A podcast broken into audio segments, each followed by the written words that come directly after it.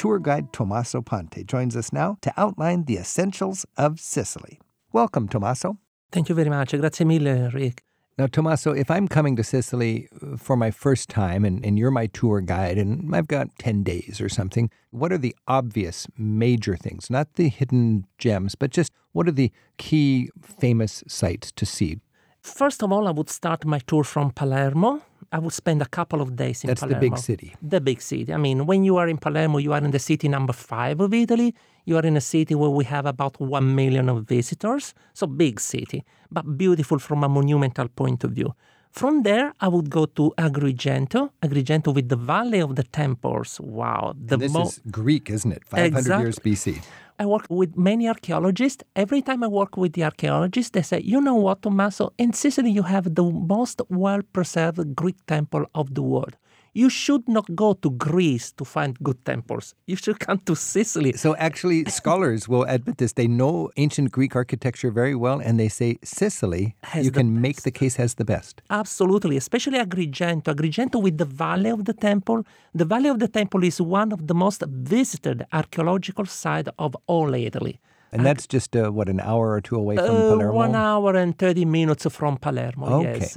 And Then where do you go? From there, I would move to the east.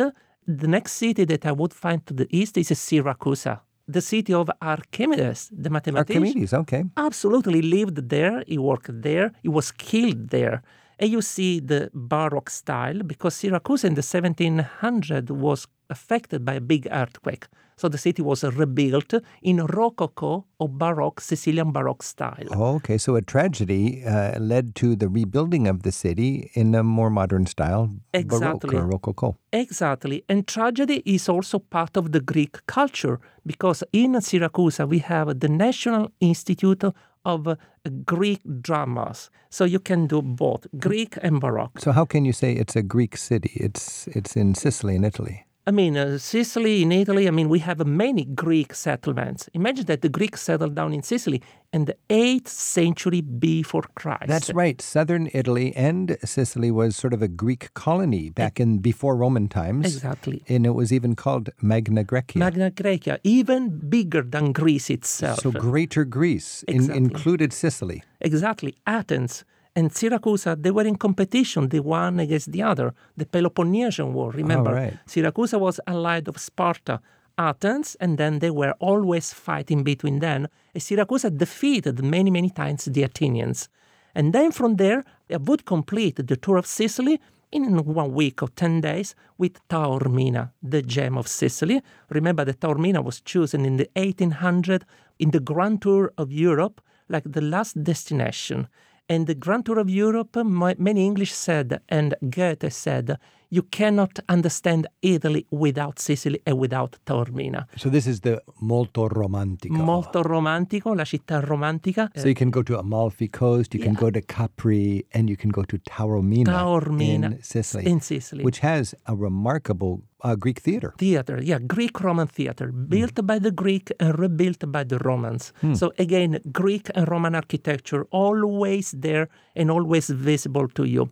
Of course, I would add to this tour from Taormina, I would add Mount Etna, the highest and most active volcano of Europe, 11,000 feet erupting and erupting. You can see the lava flooding from the volcano. This is something really amazing. I mean, you don't see this every day. And you know, you see the lava, you see the snow, and you see the blue color You mean you the ocean. see the hot red lava in front of your very eyes? Yes, I mean we have in some days in some eruptions, okay. Yeah. But when the uh, eruptions are more intense, you can see this from a distance. You can see this from Taormina. But if you actually visit, you can go with a guide up to the near the top. near the top, They the, take the you with a, a, yes, a jeep. Yes, a jeep, the cable car and the jeep, but you don't see really the lava because this is quite dangerous. I mean, Mm-hmm. you cannot approach the lava, but you see some volcanic activity like Mm-hmm. steam, you know, and all this kind of activity. Eleven thousand feet. That's quite high. Yeah, it's very high and a spectacular view, especially in a clear day. I mean, the view that you can have there is uh, uh, from the valley, the plain of Catania. In some clear day, you can even see the island of Malta or a group of archipelago of island, which is of, Amazing. of Messina, which is called the Aeolian Islands. Stromboli, the volcano, and other islands will be completely visible from Mount Etna. I was very charmed by the town of Cefalù. Yes, Cefalù is beautiful. Uh, still is off the beaten path destination of Sicily. Okay, so that would be one of the offbeat destinations. Yes, uh, C E F A L U. Exactly, it's a beautiful Cefalù.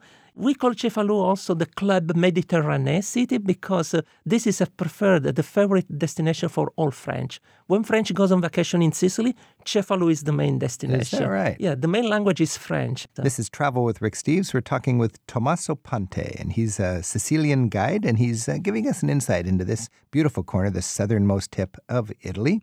And when I think of Sicily, Tommaso, and what you were all describing there, I think of so many layers of history. You, you, talked about ancient Greek, but there's also many more layers because Sicily was invaded by so many civilizations. Very quickly, if you were to dig down through the history, how many cultural influences do we have because of invasions? 18 different dominations. 18? Yes. I was thinking five or six. 18. No, 18 different dominations, 18 different civilizations we had in the Mediterranean. They called Sicily with the name home. This is our home.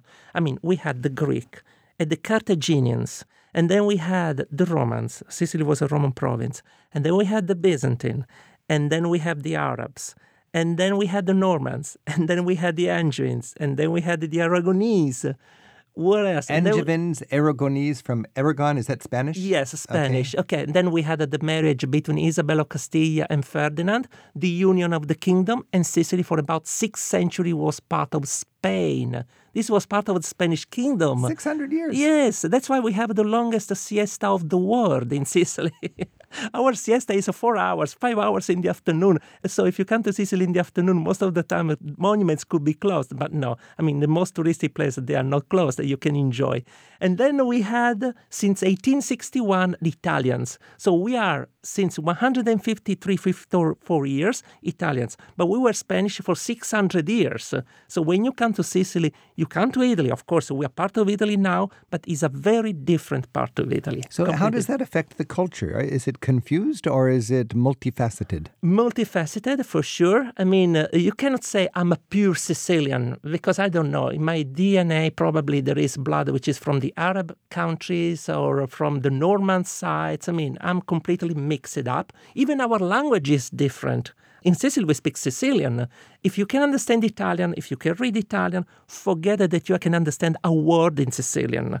No, is that right? No, because it's a completely Sicilian different. is a clear dialect. A clear, yeah, it's very clear. Tommaso, you've explained all of the rich culture in the obvious ways. Now talk about hill towns in Sicily. Like I'm charmed by hill towns in southern Spain and in Tuscany and in the Istrian Peninsula in Croatia. In Sicily, do you have hill towns? Yes, we have a lot of hill towns because when you think about Sicily, you think about an island, you think about the coastline, so you think that the coastline are much uh, better, much nicer. Well, I don't agree with that because the hill town of Sicily are some towns that are really off the beaten track. If you go there as a tourist, probably you'll be the only tourist there.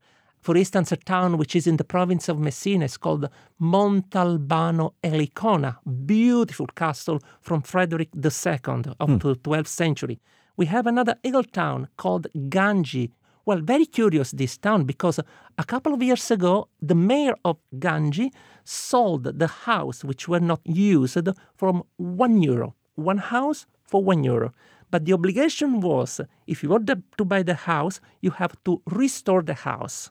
So this was restore restoration works. Smart mayor. Yes, and of course invest a lot of money. And then, of course, if you want to use it, you can use it. If you want to spend your vacation, you can spend your vacation. But again, to improve and increase the tourism. Tommaso, in a in a little hill town, and I imagine there's countless beautiful, sleepy, charming little hill towns.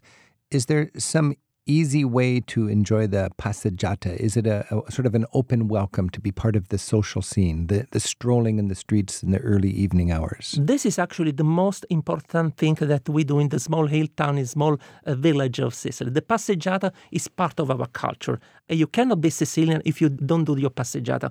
Remember, in Sicily, we have a great weather. Most of the time we spend this outside. We don't like to live in our apartments. I mean, we live in our apartments just to sleep and to cook.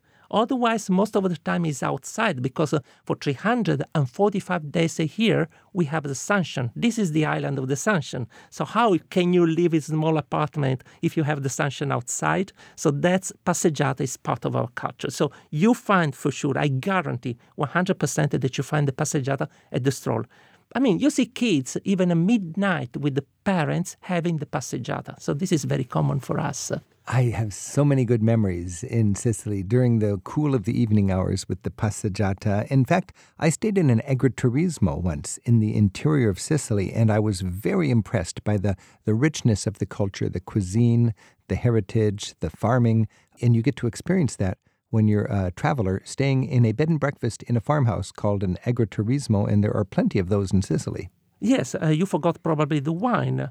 And the wine was a big part of it. I mean, we were surrounded by vineyards. Yeah, absolutely. Wine is one of uh, of the main kind of uh, drink that you have. I mean, you, we say in Italian "fiumi di vino," river of wines, river of wines on your table. I mean, we don't pay attention about wine. Sometimes when you go to Sicily, you could pay water more expensive than wine. Tommaso Pantè, mille grazie for a little better understanding of Sicily. Can you give me, just to finish off our conversation, in your dialect of Italian, a greeting for when I will dream about coming to Sicily? Benvenuto in Sicilia. A Sicilia è bella. Grazie a tia. Uh, welcome to Sicily. Sicily is beautiful, and thank you very much to you. All right. I'll see you sometime in Sicily. Mille grazie. Grazie.